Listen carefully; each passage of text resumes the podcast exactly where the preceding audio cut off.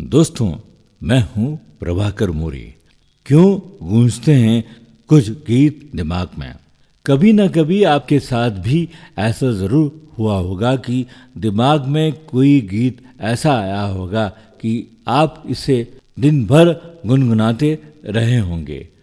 दुनिया में अट्ठानबे प्रतिशत लोगों को जीवन में कम से कम एक बार ये अनुभव ज़रूर होता है, मगर ऐसा क्यों होता है, ये जानने के लिए ऑस्ट्रेलिया की न्यू साउथ वेल्स यूनिवर्सिटी के school of arts and media में एक अध्ययन किया गया।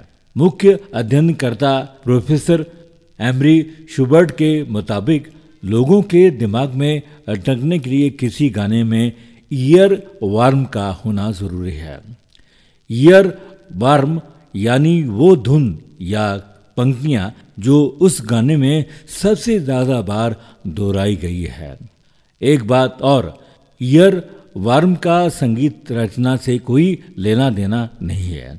इस पर संगीत की गुणवत्ता का भी कोई फर्क नहीं पड़ता है, बस काम आता है किसी शब्द, वाक्य या स्वर संयोजन को बार बार दोहराना। इसीलिए तो पढ़ाई करते वक्त बार बार पाठ दोहराने के लिए कहा जाता है।